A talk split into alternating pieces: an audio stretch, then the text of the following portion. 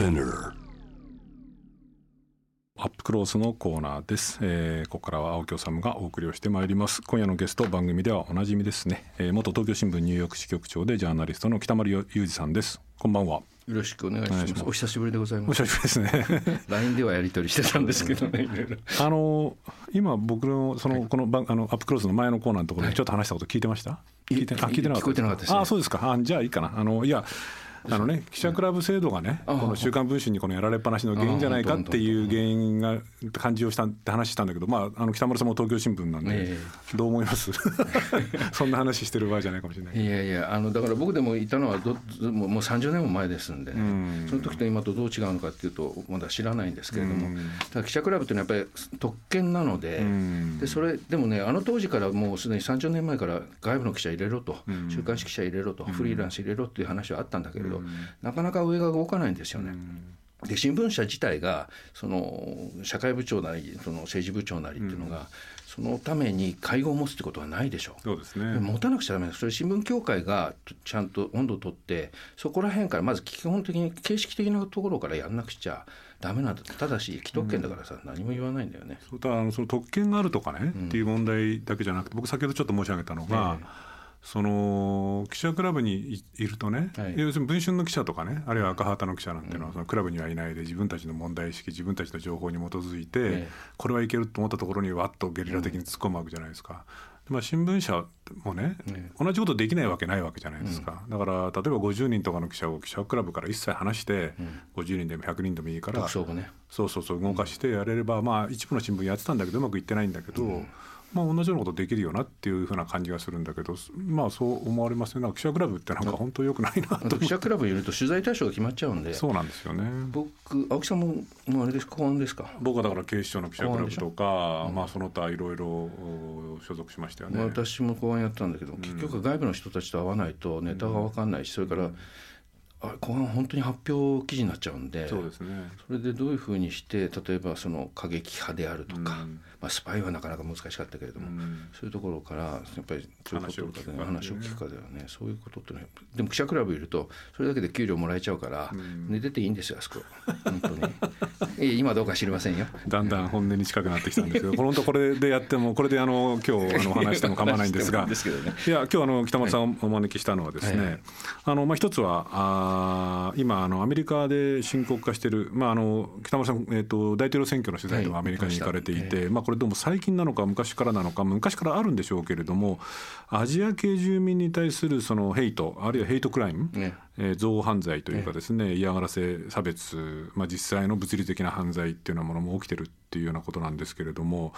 このあたりどうなんですか、現状も含めてちょっとこう教えてもらってもよろしいですか。僕がいる頃、つまり私せんきゅうひゃくきゅうじゅうさんねんにクリントン時代に、はい、うん、その政権の発足と同時に行ったんですけれども、うん、あの時代もありましたよ、うん、アジア系というか、まあ、言ってみれば、うん、アジア系がはつまりね、社会における発言権なんですよね、うん、白人たちが発言権あるでしょ、次に黒人たちがあって、ヒスパニックがどんどんそこにかぶさってきて、うん、いろんな発言権持ってきてるけど、アジア系が今全然発言権がなかった、まあ、もちろん連邦議会議員とかいますけれどもね、うん、アジア系っていうのは割とね喋んないし、おとなしいし、街中でもおとなしいし、うん、群れてるし、う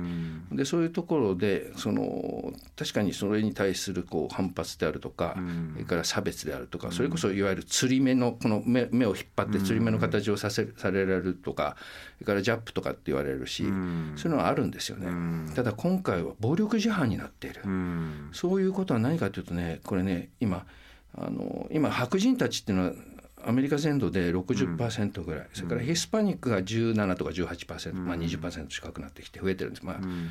その次に黒人たちがまあ じゅうごパーセント ぐらいのかな、うん、でアジア系っていうのはまだ ろくパーセント、ごパーセント しかないんですね、うん、でその中にアジア系ってひっくるめて言うけど、東アジアなのか南アジアなのか、うん、そこの辺も違うので、なかなか東アジアってことは、えー、日本、えー、朝鮮半島、中国で、南っていうとインドとかインドだとかフィリピンだとか、ね、東南アジアまで含めてね、うそうするとまあでもでこういうふうな形で、まあ、人口比でいうと少ないけども、あのー、なんでクローズアップされてるようになってるかっていうと、やっぱり大統領が前の大統領がやっぱりチャイニーズウイルスだっていうふうな話、コロナのことですね、コロナのことですねって言った時に、チャイニいや大統領の発言っていうのはやっぱり社会的なノーノームになるんです。ノームというのはスタンダードになる、うん、そのスタンダードに裏打ちされて、うん、そういうことに関して言っていいんだっていうのがわっと吹き出てくるんですよね、うん、でそれが今回の現象なんだろうと思いますね、うん、やっぱりトランプが出てきたことによって、うん、いろんな今まで言っちゃいけないことが言っていいようになってしまった、うん、そしてまたそれがあの大きくなって今度は暴力に訴えるだとか、うん、蹴飛ばしたり唾吐いたりすることになってきた、うん、だからねあの不思議なことにニューヨーク の, そのいろんな容疑者が今逮捕されてるんだけども、うん、あのニューヨーク実はアジア系を差別してるのはねやっぱり人種的マイノリティなんですよ。アフリカ系だとかヒスパニック系だとかつまり白人とかじゃなくてどちらかというとその差別を受けがちなあるいは受けているマイノリティがさらにアジア系をと、うん、何かというとねやっぱりね、うんそのアフリカ系だとかやっぱりねこのコロナでものすごく苦しいわけ仕事もないしそれから生活も苦しいでそうするとやっぱり鬱憤がたまるわけですよ。で白人の裕福、まあ、白人のその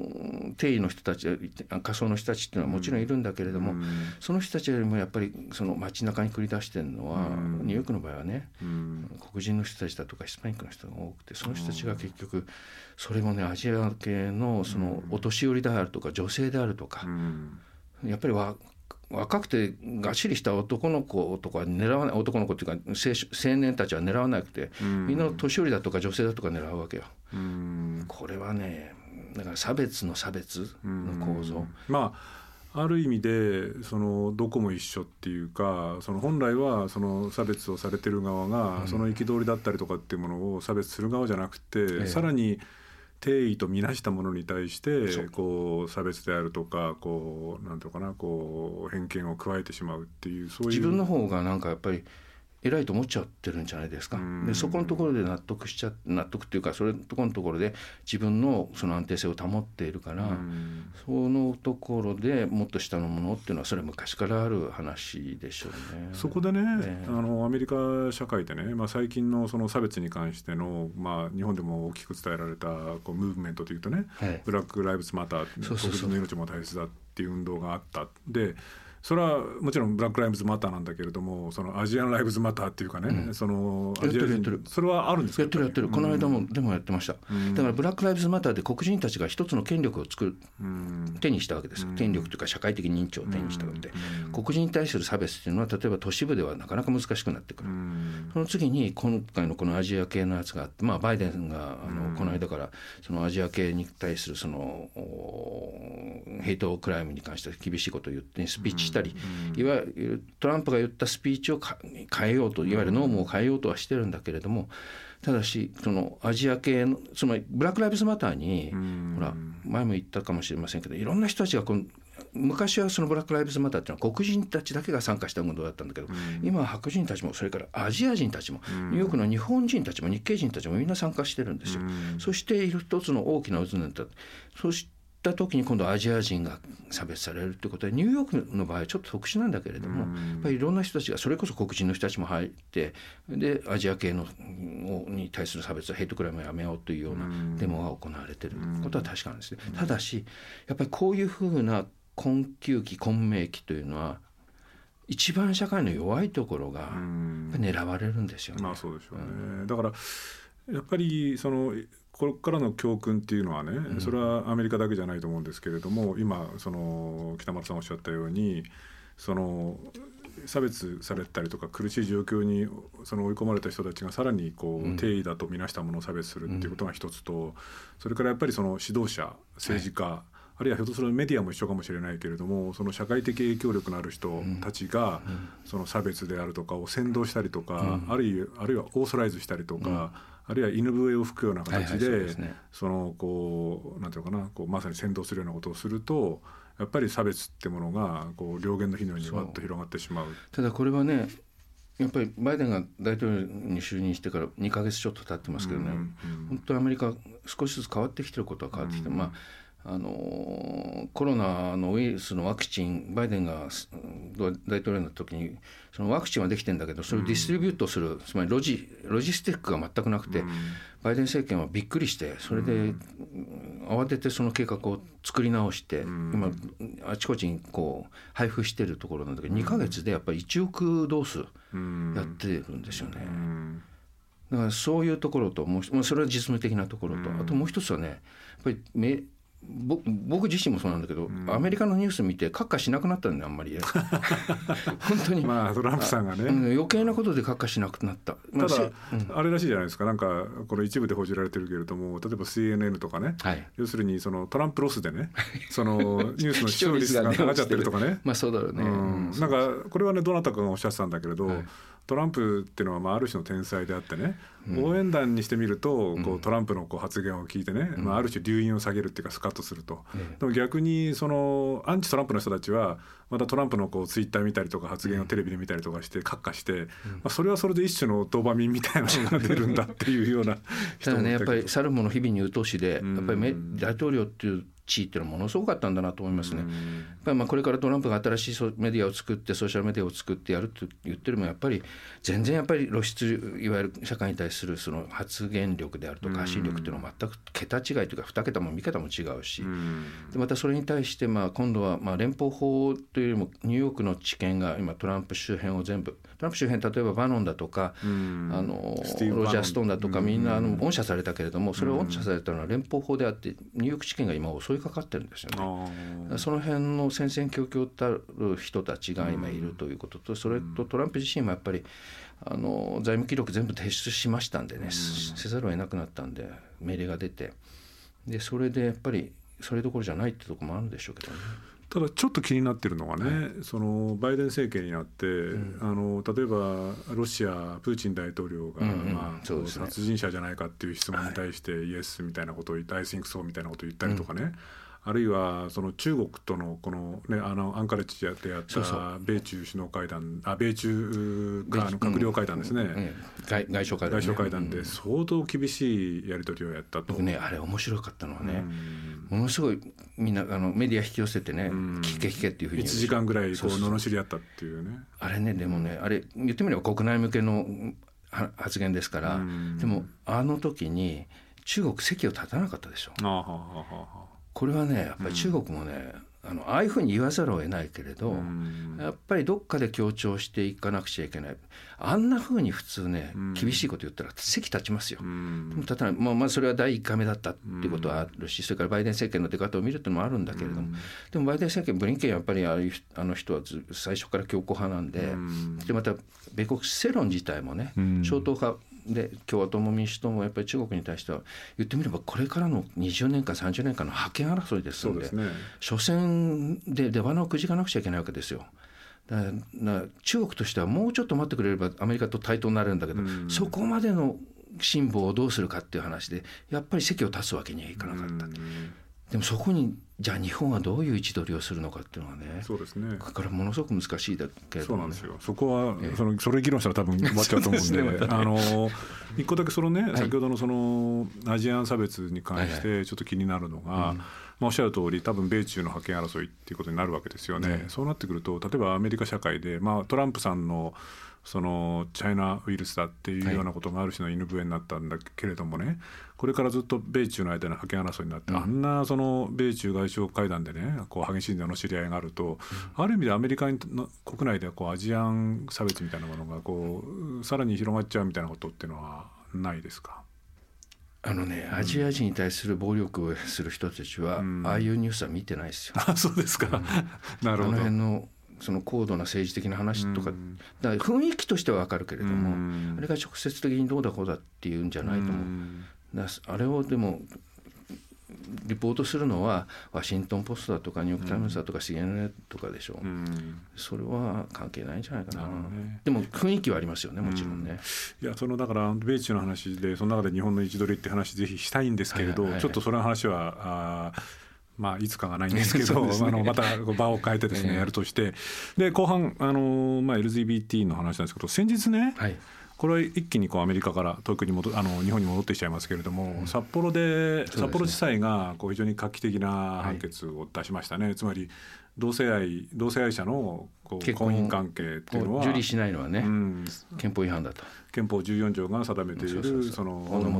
平等に反すると、まあ、ただあのその結婚は両性のみのこう合意に基づいてっていうのが、この両性っていうのはやっぱり男女のことを意味してるんだろうとかっていう意味では、それはだから違憲ではないとかね、いう形では、あるいはその現状で同性婚を認めないことがそのまあその立法を怠っているとまでは言えないというような形で、まあ両成敗的な結論ではあったんだけれども、どうですか、やっぱりあの、ね、憲法違反というのは大きい、ものすごく画期的な、うん、そしてまた実に戦略的な判決であるんですよ、えーえー、で竹部智子さんっていうこれは裁判長なんですけど、はい、女性ですね、この人のこの判決文を読んでみると、これ実はアメリカで、うん、アメリカやヨーロッパでもそうなんですけども、うん、せんきゅうひゃくきゅうじゅうさんねんにハワイでまず、えー、同性婚を認めないのは法の下の平等に反するから違憲だというふうに言って、うん、それは何年頃ですか。せんきゅうひゃくきゅうじゅうさんねんです。にじゅうさんねん、にじゅうななねんまえですよ。ことは日本がだからついににじゅうななねん遅れくらいで、そうそう、私がちょうどニューヨーク行った年なんですけどね。なるほど、うん、全く同じなんです、うん、でそれからアメリカはそこから始まるんですよ。住民投票あって否決されたり、うん、議会でワンヤンやって、うん、で勝ったり負けたりしながらずっとやってにせんじゅうごねんまでかかるんです、うん、で連邦が全部で同性婚を法制化するわけですね、合法化するわけですね。以前北丸さんとある雑誌で対談した時にね、はいはい、北丸さんが例えばその エルジービーティー ゲイの人とかね、はい、あるいはそのこう多民族の人だったりとか、うん、マイノリティの人たちに対して個人的に差別しないよとか、うん、差別されてる時になんかこう手を差し伸べるとか、うん、やめろよって言う、言うってことも大切だけれども、うん、やっぱりこう公の場所で、うん、公のこう言葉で、あるいは公のこう機関だったりとか裁判が動かないと、うん、やっぱりこういう問題っていうのはなかなか前進しないっていう話をされてて印象的だったですけどね。両方の話、つまり私的領域と公的領域ね、うん、公的領域でいくら友達を作っても、うん、それはでも社会的運動にはならないし、社会が認めるわけでもないから、うん、それとは別のところでやっぱり裁判なり立法なりっていうものが必要なんだっていう、うん、これはだからさっきも言ったように、あの実にその武部さんの判決文というのは画期的だったというのは何かというと、一つはね、あの今まででもその両政の合意のみによってっていうにじゅうよんじょう、それからじゅうさんじょうの幸福の追求権であるとかっていうのはいろいろ問題になったんですよね。でも武部さんはね、言ったのはいろいろ問題になってる、それは分かる、でも問題になってるとかやめましょうと、関係ないですよ、にじゅうよんじょうっていうのは実は異性婚を規定したもんであって、同性婚のことは一言も言ってません。同性婚を一言も言ってないってことは何かというと、同性婚を禁止してるわけでも何でもないから、ではにじゅうよんじょうは同性婚とは関係ないっていうふうにまず除外しましょうって言ったんですよ。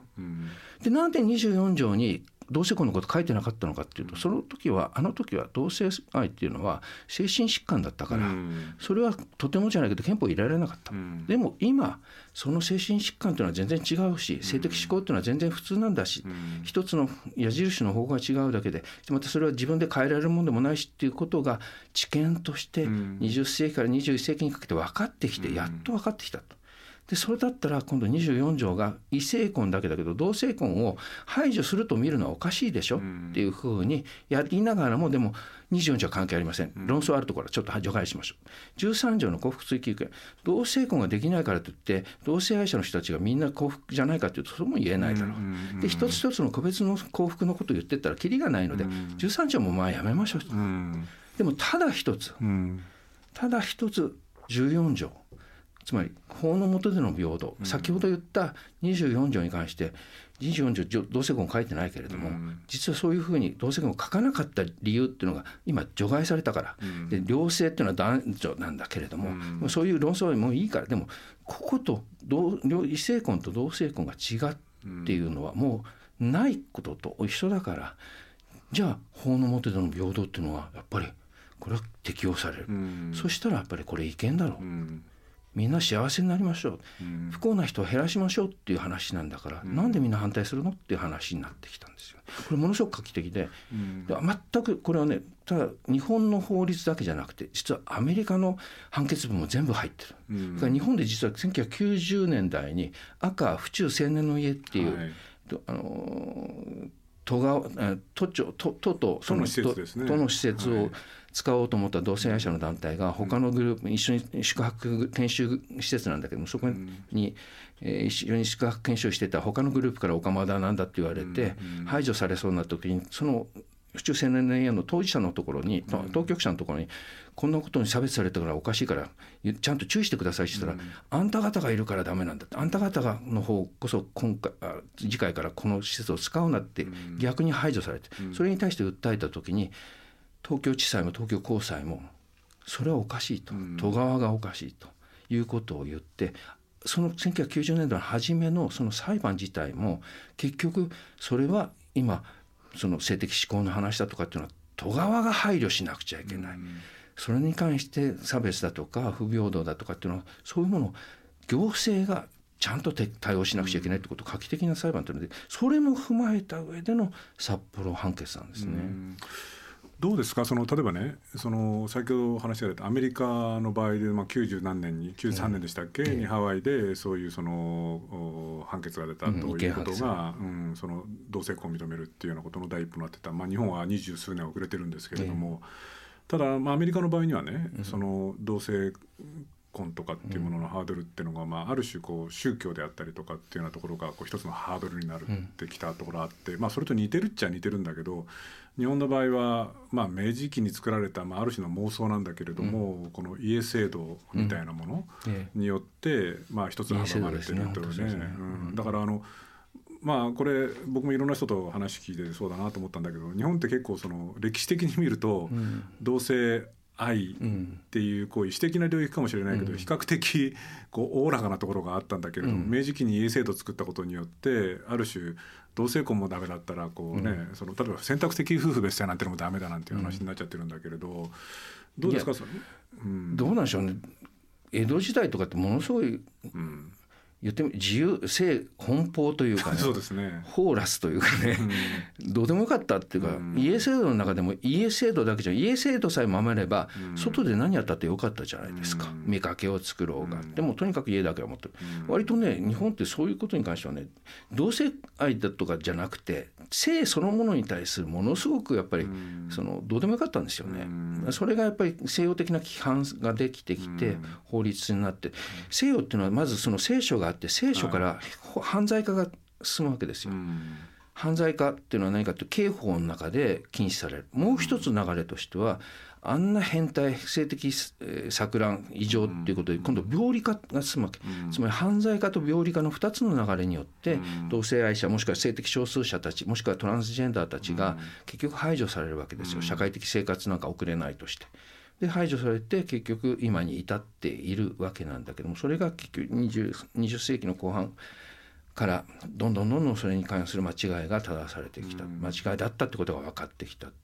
でその流れがやっと日本にたどり着いたんだけれどもどうなんですかそのね、うん、そう考えると、うんまあ、ある種こうなんていうのかなこう天動説から地動説に行くようなね、はいはい、そのもう時代の抗えない、抗えない流れというか、まあでも一方でねトランプ支持者がなんかまたこうなんかその地動説、天動説に戻そうとしているようなところあるみたいだけれど、その大きな流れっていうのは多分世界的にあると。ただまあ日本の場合はにじゅうねんくらい、にじゅうねん以上遅れてきたんだけれども、例えば同性婚の問題、今度の札幌の判決、あるいはその例えば選択的夫婦別姓なんてのは本当全く同じですね。同じですけれどもそれは進まないっていうのはこれはやっぱりこのムーブメント世界的なムーブメントに日本はついていけるのかそれともやっぱりまだまだだいぶこう時間がかかるのかどんなふうにお感じになってます？あの自民党の人たちが何を言ってるかって今言ってみれば、うんまあ、野党は同性婚やなんか選択的夫婦別姓もそうなんですけども、うん、全く同じ流れなんだけれども、うん、ただ自民党の場合は自民党政権政党である自民党がいわゆるその積極的でないでしょ、うん、でそこのところで話をするのも嫌だし、うん、つまり話がしなくてもいいようにしましょうみんな分かった分かったっていうふうになるような状態になってからでいいんじゃないですか、うん、議論してもしょうがないんじゃないですかっていうふうな、うん、言ってみれば、うん、進み方なんですよね、うん、でそうすると先ほども言ったように公のところでの言葉がつき構築さ作り上げられない限り、うん、その公の部分での肩の付け方っていうのはできないだろうなただこの間ね加藤官房長官がね、はい、その札幌の判決が出た時にね、うん、その司法司法府がね、うん、その違憲だって言ってるのに、うん、行政府のスポークスマンがねそうそう行政府のスポークスパーソンが、パーソンがね、うん、その違憲だとは思ってないっていうっていうね、うん、いやそれはお前が決めることじゃなくて司法が決めたんだからそれはあなたは行政府として努力しなきゃいけないでしょって思うんだけれどもああいう反応っていうのは、まあ、その最後のね、うんこうまあ、抵抗の叫びなのか、うんそれともやっぱりこうなかなかこう壁を越えていくのはまだまだ高いのか。いや最後の抵抗の叫びなんでしょうねあれ、うんまあ、言ってみれば、まあ、彼らの中でどれだけ分かってる人がいるのかどうか分かんないけれども、うん、分かってる人は分かってるでしょう。やっぱりこれは世界の趨勢に遅れるし、オリンピックやるときにこれもまずいだろうし、うんえっと、同時にそのいろんなところでにせんじゅうごねんからせ、えー、渋谷世田谷でいわゆるパートナーシップドメスティックパートナーシップ制度っていうのが、うんまあ、制度でもすらなくただ単に行政側からの勧告でしかなくて、うん、法的なものでは全く一切ないんだけれども、そういうふうな形でふんわりした形でとにかくでもそういうふうに進めていきましょうよっていう自治体がね今ななじゅうきゅうあるんですよ。でこれで検討してるところまで含めると、えーっとまあ、都道府県のレベルから市町村のレベルまでいろいろあるから一概に言えないんだけどもひゃくきゅうじゅうぐらいあるんですよ。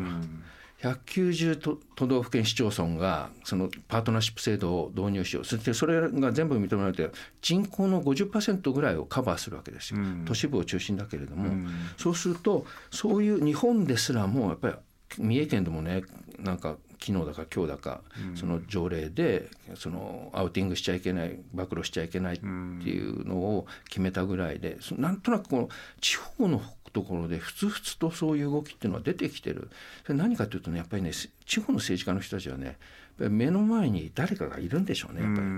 そのゲイの人たちレズビアンの人たちトランスジェンダーの人たちでアメリカもさっき言ったその差別とかヘイトクライムの話でいうとそのトランプが出てきてもやっぱりゲイとレズビアンたちはもうすでに権力を握ってるんで公に彼らを非難することも排除することももうできないんですよ。同性婚も認めてやってるしここで一番狙われるのが何かって言ったらさっき言ったのは黒人ヒスパニックそしてアジア系が一番狙われてたでしょ、うん、一番弱いところ、うんまあ、先住民も含めるんだけれども、うん、そうした時にじゃあ エルジービーティー の エル も ジー も ビー も関係なくて今度はやっぱりトランスジェンダーが一番狙われてる。でトランスジェンダーに対するヘイトクライムが増えてるんです、うん、それだけじゃなくてヘイトクライムだけじゃなくて実際に殺人事件が増えてトランプ政権になってから、うん、で実はその前にはあの統計が捉えてないので分かんないんだけれども去年一昨年でやっぱりにじゅうにん以上殺されてるんですよねアメリカで。同じように日本でもやっぱりトランスジェンダーの人 な, なんでなんですかその エルジービーティー だから、うん、レズビアン、レズビアンゲイ、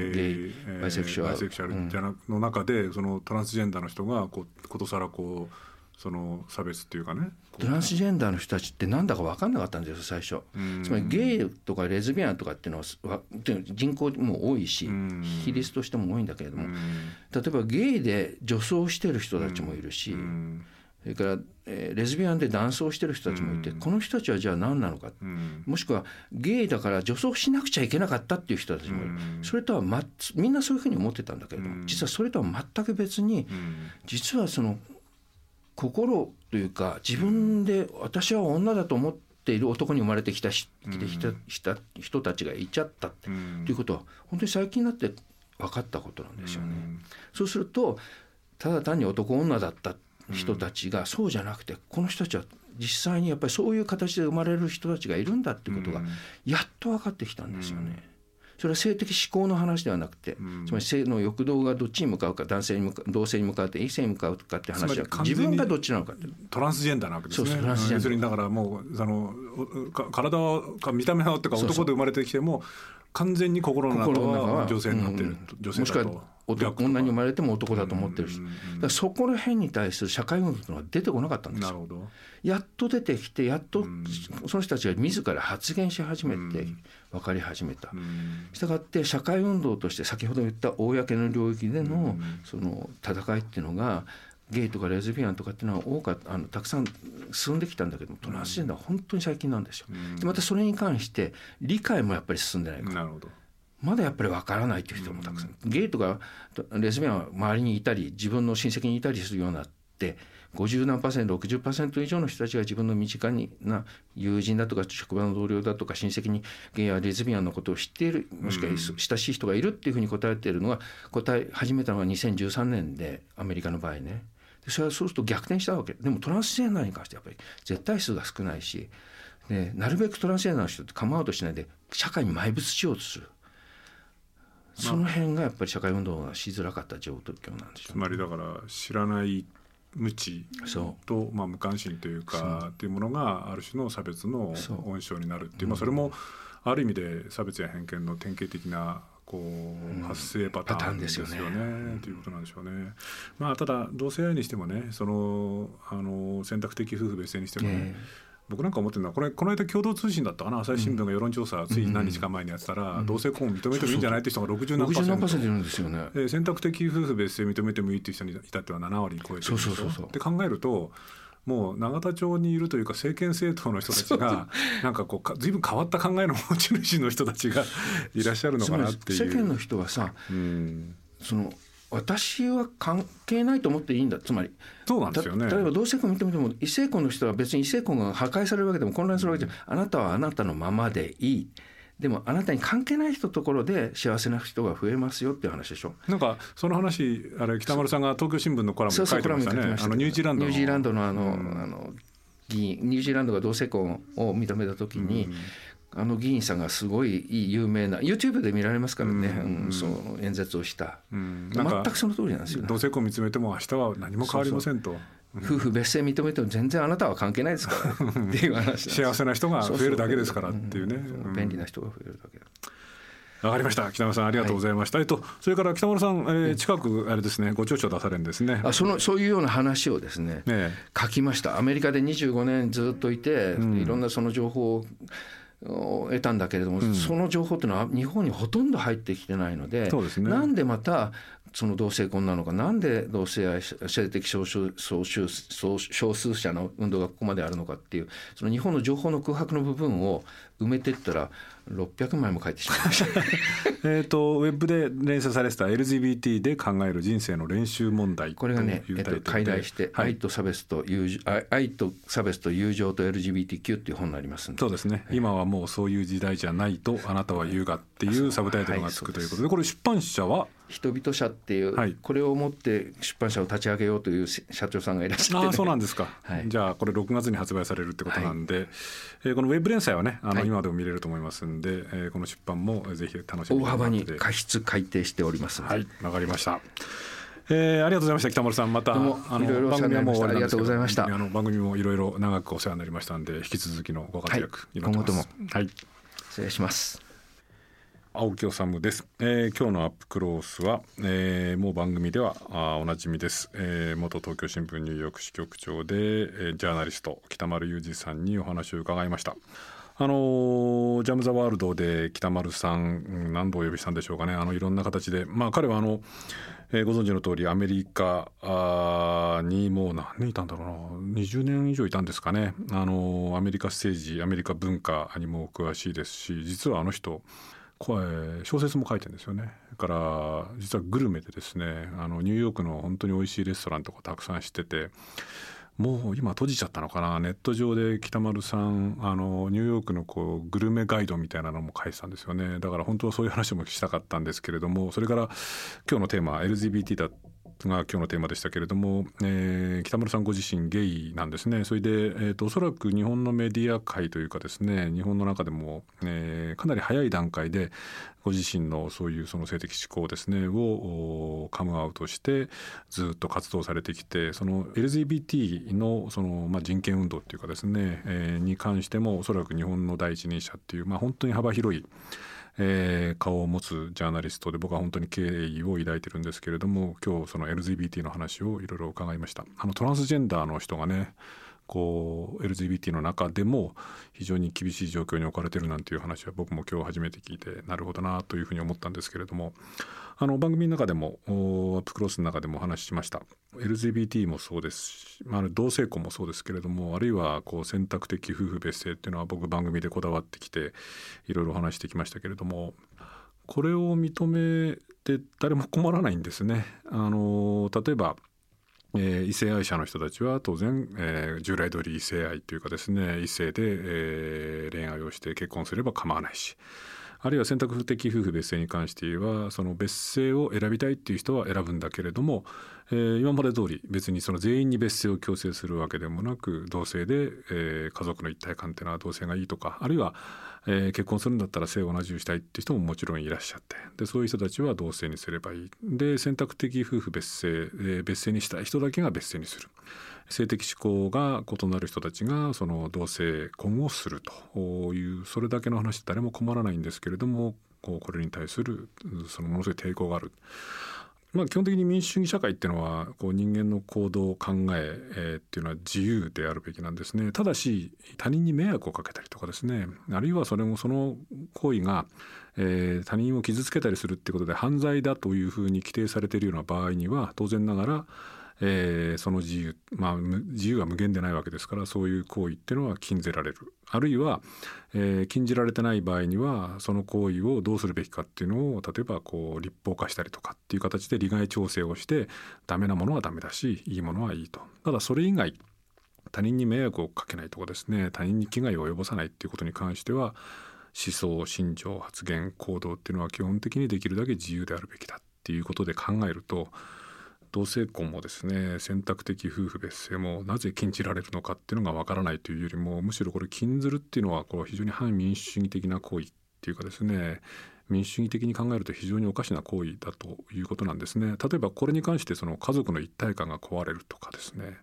あるいはその、その子供がですねの性をめぐって、子供のこう性をどうするかということで家族の中の